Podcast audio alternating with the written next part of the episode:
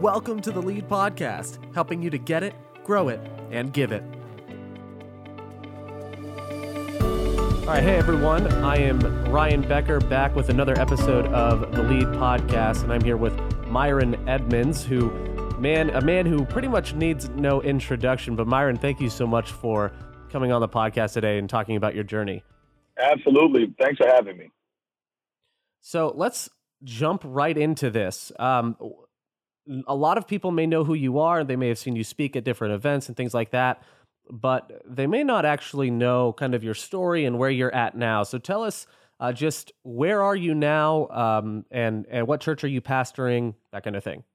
Oh, sure. I am pastoring the Grace Community here in Cleveland, Ohio, and I've been here now since uh, 2009. So um, I'm the lead pastor. I have a staff of two other pastors, an administrative pastor and a worship pastor, and uh, we've had uh, we've had quite a journey since we've been here. Awesome, very cool. So you recently pulled off an incredible move, uh, one that is not ex- was not exactly the smoothest transition in the world, kind of because of your context. So tell us, why did you decide to move your church, and, and, and what is that story? Yeah, this is uh, this has been uh, probably one of the uh, greatest learning experiences of my life. Um, making a move the way we did um, takes so much out of you as a leader, and I, I, don't think I realized that. And I'm just kind of saying this in a preamble to answer your question, because uh, I think people need to count the cost when when you go about the work of trying to reach lost people uh, when you go about the work of, of ministry and mission, um, if you are really dedicated and committed to it, there's no way in the world that you don't lose something in the process. And so for for me, I found myself most recently uh, sitting in a counselor's office, uh, getting necessary therapy, and I'm being dead serious uh, because I didn't realize mm. how much a transition of this magnitude can take out of you. And it, it wasn't so much the physical strain of it all. Uh, I work out four times a week. Uh, you know, I try to eat well, but I found myself feeling fatigued, tired, worn out. And I think what it is is is nine years of trying to bring about change. So, in short, I'll answer your question this way. This all began because when I got here to this church, it was um, a mother church of the conference. Uh, it was sort of the who's who church of our conference here in Ohio. Uh, all of your uh, major uh, names that you would name drop in a conversation great Adventist evangelists, black Adventist evangelists, pastored this church, Walter Pearson, Henry Wright, uh, C.D. Brooks, E.E. Uh, Cleveland's brother, H.L. Cleveland. So there was a mystique, there was a legacy, there was history uh, when I came to pastor this church. It had planted about six other churches in the area. So there was, they had a level of, of pride about them. Yet when I got here, um, it was um, about 250 people coming where they were used to having about 600 attend. Um, over the years, um, mainly because they were a traditional conservative Seventh day Adventist church, they'd lost a lot of their young people. They'd lost a sense of purpose and mission. And so when I got there, I was brought in by conference president for the express purpose to bring about change. Now, I think that's a very critical piece to gather. Um, I had a lot of conference support um, in terms of what I was brought in to do. And that really helped us to get to a place where we are now. You asked a question about the move. I think the move is just a part of the entire story uh, but that's mm. that's mainly the present. Uh, that's the present where we are now. We moved, but what we were really trying to do, and um, you know, I, I say this with all sincerity, it was less about trying to be progressive, be hip, reach millennials. Um, we just had a desire based on Ellen White's statement in Ministry of Healing to to as she says, Christ's method alone will bring true success in reaching the people. And bro, I just wanted I wanted to be successful in reaching people. And part mm. of hmm. that success meant that there was a price to be paid. There was sacrifices that had to be made, things we had to lose, uh, uh, lose, adjustments that had to be made in order to reach people for Jesus Christ. Part of it was the move, but there's so much there's so much more to the story that. Absolutely. So when you say we had this desire, who is the we? Is it just the pastoral staff, the the church leadership team, or was it the church as a whole? I say it was a little bit of everybody. It was um, at the time it was just me. I didn't have a staff. Uh, there were individuals in the church, certainly not all, but there were individuals in the church who wanted something. They didn't know what they wanted, but they wanted change. Um, there was a community around us that desired a church that we wanted. I think sometimes we miss uh, we miss that opportunity. People are actually looking for what we have; they just don't know it. Um, I tell people yeah. all the time the church exists for people who don't know, um, uh, you know, who, who, are not yet a part of it. So there Absolutely. was, yeah, there was a there was a craving um, from young adults. There was a craving for um, at least the young adults that were left. There were cravings from parents with lost young people. There were cravings from from others who just who really wanted the church to be back in prominence. They didn't necessarily want ministry. They just wanted the perks that come with being a church that's about mission, which is prominence, attention, things of that nature. Yeah, that makes sense. So as you began as you began leading through through change and, and trying to become the church that that you felt called to become, uh, what was the resistance like and, and what was the support that you had like? Well, great question. So in short, this is really what caused a lot of the pushback. They're really about uh, two or three things, three things that caused the pushback. Remember, my main goal when I get there is to create a church culture that loves the mission of Jesus Christ, period.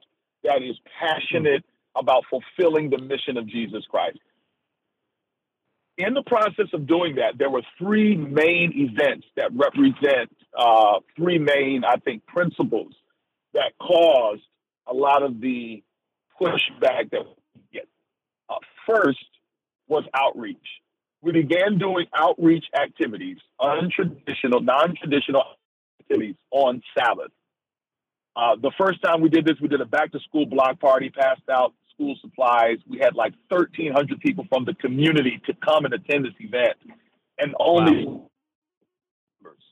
they pushed back on the advocacy uh, as a uh, to reach people. And that was the first um, time of pushback. The second one was leadership development, pulling uh, people that were looked over, uh, left out, and deemed essentially damaged goods, such as young young people, young adults, um, people in the church who had been uh, who had may have committed sin in, in, in times past publicly.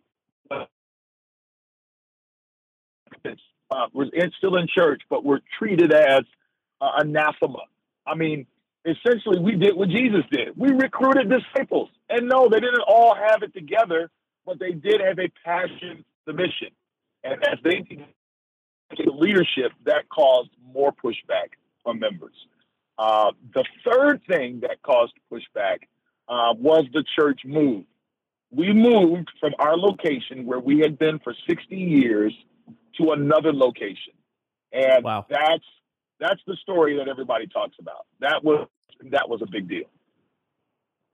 Yeah, and of course that only happens after you've been working very intentionally to change in other areas. That definitely yeah, I can see that. Can you now you cut out for a second in that answer. Can you go back over the, the resistance that came from the block party? Okay, so we, we, we caught a lot of resistance from some of our outreach initiatives. We began to use Sabbath as a day of outreach. And honestly, a lot of it was inspired. You know, it's funny, people kind of tab me as being this, you know, really liberal and, you know, too progressive, you know. A lot of the ideas I get, man, I, I, get I get them I get them from Spirit of Prophecy. I mean, I get them from Ellen White. You know, Ellen White, yeah, you know, delineates how Jesus used to use the Sabbath uh, to do outreach. Uh, the Bible records that the majority of, of the majority of the, the, healings that are recorded of Jesus, uh, the majority of them happen on Sabbath. I thought there was something to that, that Sabbath is not only a day where we experience rest, but where we extend rest. And so we did this, mm. we started doing a series of block parties and things of that nature, outreach events, meeting the needs of people on Ellen White's statement that Christ's method alone will bring true success in reaching the people. So we began to use Sabbath as a day to reach people. Um, and that caused a lot of pushback from some of the members because they felt that it was not reverencing Sabbath. Wow. Gotcha. Okay. So, so as you, as you went through some of these changes, kind of what happened numbers wise with the church? Well, for, for, I'd say, so for the first four years that I was there, I had a relative honeymoon. It was pretty much a honeymoon because we did not make we did not make any changes uh, really at all. It wasn't until we started the the outreach approach. So we didn't really lose members. There were a few that were unhappy, and they kind of said, "Ah, we're not feeling this," uh, and and you know, a few left. But the thing that really caused the shakeup in the congregation was when we when we moved. That's what caused mm. us to lose. And I think I, I would say out of all of the people that um, were attending our church, uh, I, I, think we lost somewhere between 35 to, to 40 uh, members uh, with the move. And I probably should explain that uh, when you when you're ready. Okay. Yeah. No. You can you can actually you can go ahead and explain it now. That's fine. Okay. So there was never a desire for us to move from our location in the first place. Uh, we were in a neighborhood called Glenville, it was which is the name of the church. Uh, the church had been there 60 years. Um, our initial plans were because there were 31 churches on the street that our church was in. Can you imagine that? 31 other churches, all right? Wow. Uh, of all different denominations. And we weren't really standing out. You know, a lot of people assume that because you're Adventist, your theology will cause you to stand out. But when you're dealing with people, especially in an impoverished neighborhood, people that don't really go to church, uh, your theology is not what stands out. It's your activity that stands out. And so yeah. we since our activity, the only difference was that it was it happened on Saturday. Uh, we took up parking spaces and we showed up, dressed up, and we left. So I kind of have this feeling that other members had that, yo, we need to really start getting engaged in the community. And, and we need to provide and offer something to the community other than a sanctuary and a fellowship hall. Um, what does the community need? And we did research, and the community's number one request, based on the PerceptNet Link2Lead website, uh, demographic website, was that they were looking for recreational ministries. So we were like, we get it. This is an impoverished neighborhood. There's a lot of uh, violence and drugs and gangs and kids dropping out. They need a place for their children to go, um, uh, to occupy their time, to give them something constructive. Let's build a community center with a gymnasium, etc. So the short story is, is, as we began to try to figure out how to expand in the neighborhood, we were landlocked. So we looked at adjacent properties one by one. And this is the short story. The doors closed all around us. Every door closed for us to get properties around us. The last straw was that our city councilman told us that we could not renovate our current location because um, they were tabbing the building as a historic landmark. And when your building is a historic landmark, you cannot really adjust yeah. anything except the interior. So we wow. were praying all the way through this process, saying, Lord, what do you want us to do? And so then one from the congregation who actually was a detractor, one of my elders who actually was a detractor, suggested that we look elsewhere. So the idea did not even come from me. So um, we started looking, we found a location and uh, we ended up purchasing this location. The crazy thing is, is let me say this, man. Anytime you decide to do something that is about reaching lost people and about fulfilling the mission of Christ, God's hand of favor is on you. I'm telling you, man. God worked miracles for us. Doors were closed, but miracles opened. We bought a wow. 120,000 square foot former Kmart building. The previous uh, um, the previous church before us that was interested in the building actually made an offer. The building was being asked for for 2.2 million dollars. This other church offered 1.8 and they turned and the owners of the building turned them down. We then said, God, if you want us, and this was through prayer, everything was bathed in prayer, man, and fasting. We said, Lord, if you Absolutely. want us to have this building, if you want us to have this building, we're going to offer the most ridiculous price within reason. And if they accept it or get close to it, we're going to trust that your hand is with us. A previous church, remember, offered 1.8 million and they were turned down. We prayed, we offered 750,000. We ended up closing the deal on the building for about $890,000 and purchased the building. It was incredible. What? Incredible. what? Bro. Wow. It was amazing. And, and so little by little, and these are just, I mean, I could write a book, bro. But little by little, oh, I things, believe it. these things were happening. God's hand of favor was leading us from where we were from, to where we needed to be. But the issue was, is we still were in our present location, and and we and the other building was out of sight, out of mind. Um, and so we were having a hard time raising funds so we could renovate the building. And so the leadership team said to me, Pastor, I think, and I had already been praying about this, but I said, God, if this is something, this is you, because this is professional suicide. I'm like, Lord, if this is you, then you've got to move somebody on the leadership team to make this recommendation. And lo and behold, one of my key leaders said, Pastor, I think we need to consider selling this building sooner than later and moving to a temporary location where the new building is. So literally, that's incredible. Sell the building, sell the building, and go like Abraham to a place I will show you. like, yeah. Well, no kidding. Wow. Yeah. For real. That's crazy. So, bro, um, man. Yeah. That's what, that's what so, ended up happening. Right. So let's let's shift now from the church. That gives people some context for kind of what was going on. So, what happened in your heart during this process?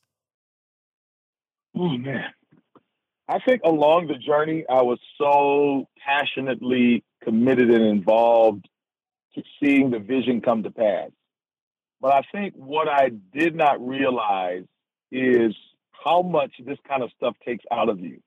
When you are trying to fight these battles, when you are investing a lot of prayer energy, um, when you're investing a lot of, of, of emotional energy, uh, it takes a toll on your family. Uh, the criticism, uh, the members leaving, uh, all of these things you you you think that you're strong enough to handle. But over time, man, this stuff just it just takes out of you. And I'm at a place right now where I realize, and I had to apologize to my associate pastors after nine years of doing this. That's like, man, I'm burnt out. I'm burnt out. I mm-hmm. heard one person say that you should only do one turnaround church in your pastoral life because of how much it takes out of you. This has taken so much out of me in terms of, you know, just the emotional and spiritual energy that you have to pour into this thing. So if there's anybody listening and you're considering doing this, um, you really, and when you're doing church revitalization, you must count the cost. Satan does not want it to succeed, and he will throw and and, and try to thwart every uh, forward step that you're making towards making a church where lost people would want to come to. Mm. Wow, that's powerful. So what what do you think outside of now we've talked about the cost um, what are you know a couple one or two major lessons that you learned through this whether they were practical lessons or spiritual lessons? Yeah very good question man actually. A lot of that i'm still processing right now. I'd say uh, there, i'll give you a practical and spiritual. The spiritual one i would suggest to you is and this is going to sound weird um, take vacations. That doesn't sound like that doesn't spiritual, but it is, man. I think you will get to a point when you're investing so much energy in doing, especially as a pastor, because part of your job is to read your Bible, to study, and to pray. Um, I used to feel guilty taking naps. I used to feel guilty uh, relaxing with my family. I used because I always had this over my head. There's I've got to finish this. People are hoping that we're going to fail. I've got to get it done. There's souls to be reached. There are crises to be managed. Uh, but I, I didn't realize that I am much better off working smarter instead of harder. And I, I've learned the importance of resting, of taking Sabbath. You know, we work on Sabbath, but I'm talking about the Adventist pastor Sabbath, which is taking vacation and taking uh, spiritual retreats and things of that nature. The other thing I would yeah. say is is having you cannot do this stuff by yourself. Now, when I say that, I'm not necessarily having a pastoral staff, but what I found is, is God will always put people in our lives to help us to go through this journey together.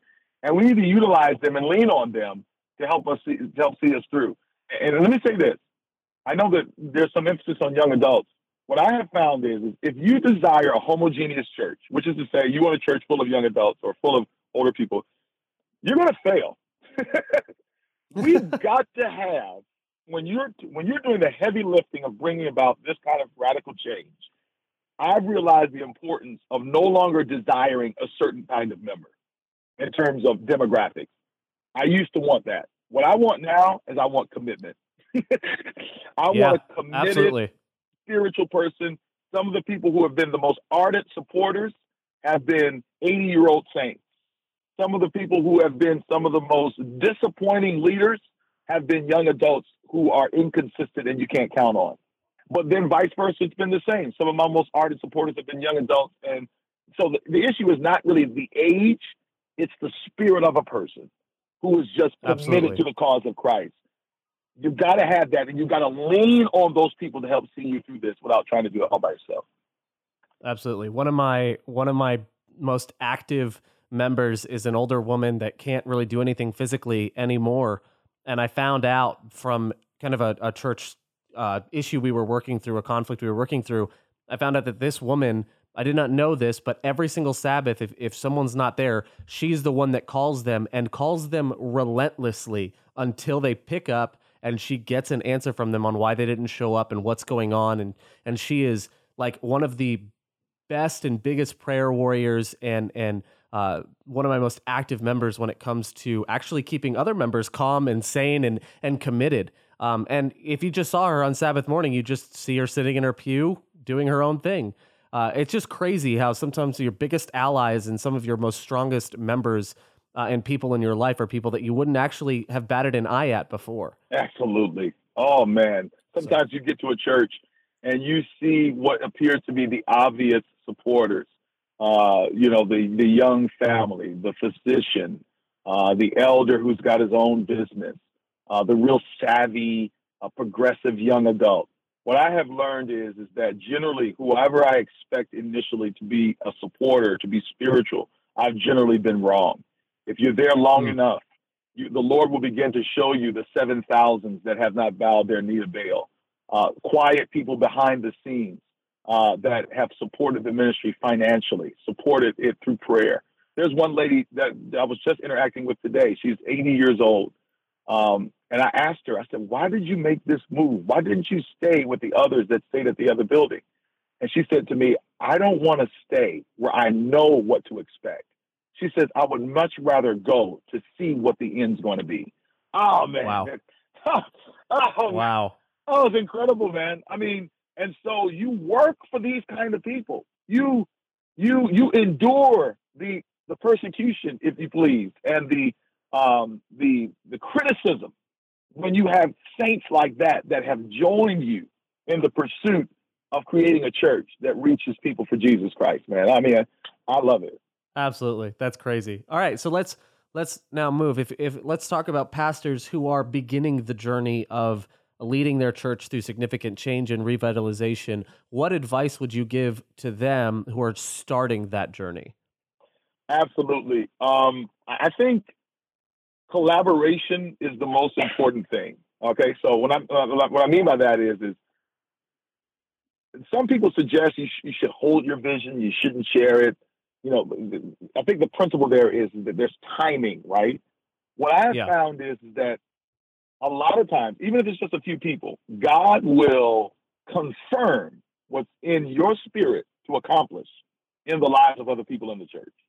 There's got to be a one. And I know some of you pastoring smaller congregations. I used to pastor three congregations in Tennessee before I came here.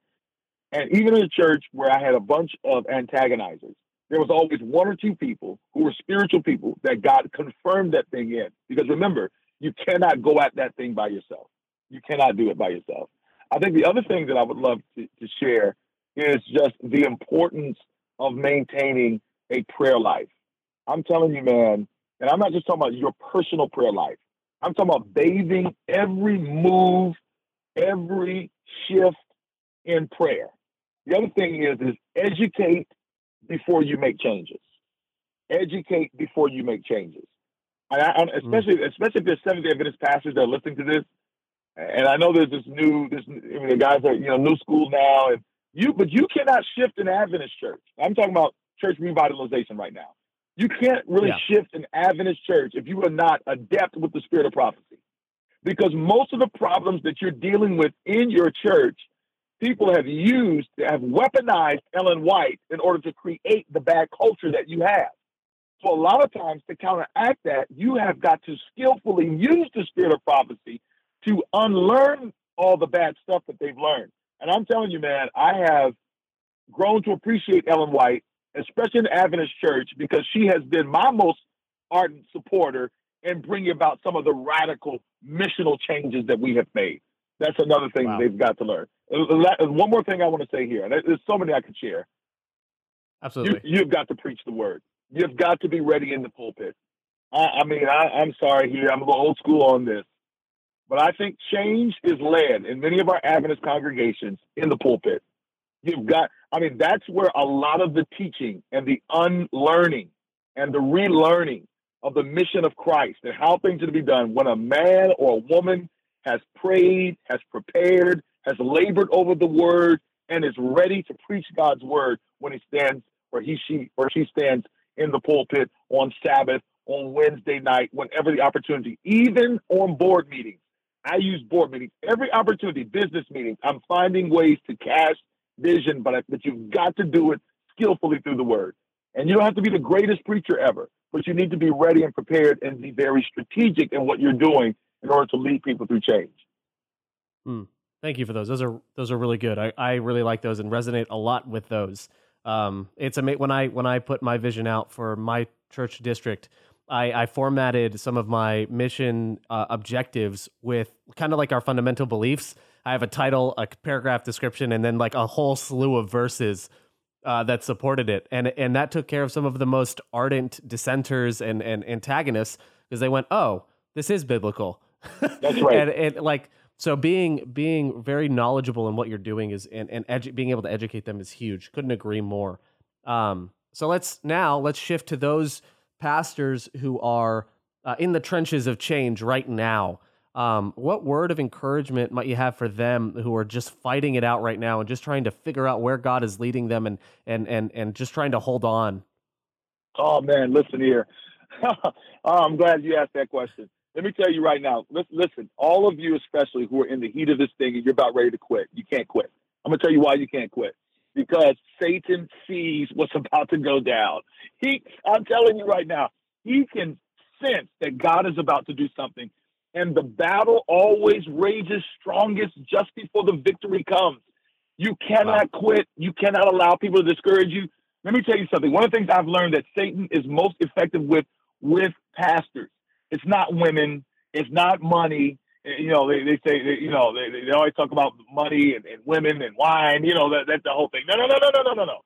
What I found is that Satan is most effective when he can bring about discouragement. He wants to discourage you. He wants somebody to send you a text after a sermon that wastes you for a week and, and you don't want to get out of bed. He wants something to happen, some criticism, some fire that you've got to put out to sap you of your spiritual energy, to take it away from the energy of reaching lost people, casting vision, empowering leaders. But I'm telling you right now, if it's bad right now, it's only because Satan knows that he is getting ready to lose. You cannot quit. You've got to hang in there it's going to work itself out after a while. One of the things that amazes me is we are followers of Christ. Christ is my favorite pastor, but many of us don't want to suffer. We don't want to suffer at all and lead people through change. It is impossible to do this work, which is spiritual warfare in its nature, and expect that you're not going to experience any opposition. You ought to hmm. expect that if you are doing this high and holy work of redeeming souls from the pits of hell, that all of hell is going to try to prevail against you. But the word has promised us that the gates of hell will not prevail against us. You cannot quit. You cannot lose your head. And when you do, you got to take those Sabbaths. You got to take those vacations. You got to gather yourself around some friends and some accountability partners that you pray with to keep your head level. If you lose the vision, I like how C.D. Brooks says, and I'll end with this. He says, if the clock tower is off, a thousand watches will tick in error if the clock tower is off. Like the leader has got to keep his head. Wow, wow, that's that's powerful, and I I wow, that was really good. Thank you for that, and and um, this this is this is certainly one of the hardest works, um, and it's why they say if you're not called to be a pastor, like whew, this is hard Absolutely. and it's real. And so, thank you for that encouragement. Um, I'm not even in that specific scenario, and that was encouraging for me. So I um, very much appreciate it. Can, Um, I, can, can I just as- add one more thing? Just one. I know we're pressing yeah, time, but just absolutely. one, one more thing. Um, one of the things that really got me through this thing, I have a collection of friends, and we have a text thread, and we transparently share the things we're going through. I mean, we talk about Hmm. sermon sermons that we're preaching. We talk about struggles that we're having with members. We're getting advice from one another. Uh, we're talking one another off the ledge, as it were. I mean, literally. I mean, keeping one another from quitting, encouraging one another. I mean, I, honestly, I can't tell you where I'd be if I did not have my network of friends and supporters in the ministry. There's so many of you out here. I'm going to tell you, you will fail in this. You will fail as an Adventist pastor if you do not have friends, if you do not have Yeah. supporters, if you do not have a network, some Jonathans for every David. I don't know where I'd be if I did not, especially going through the things that we've gone through, if I did not have individuals that would pray with me, that would encourage me, that were going through the same thing. You've got to have that. Hmm. Wow. Yep. So let I have a I have a, a couple text threads with some really good friends of mine, and I I know that feeling well. Uh, thank you so much, Myron, for your time on here. Let me just uh, ask this last thing as we as we kind of head out. Um, any final thoughts? Anything you want to leave people with? Um, our our pastors with? Anything at all? Sure, man. Um, what we're fighting against, brothers and sisters, and we've got to keep this thing in perspective. A lot of people criticize the work of church revitalization, especially the members that are the recipients of it, because they are afraid of change. Okay. Don't demonize them. Don't get angry at them. And some of them will act downright demonic.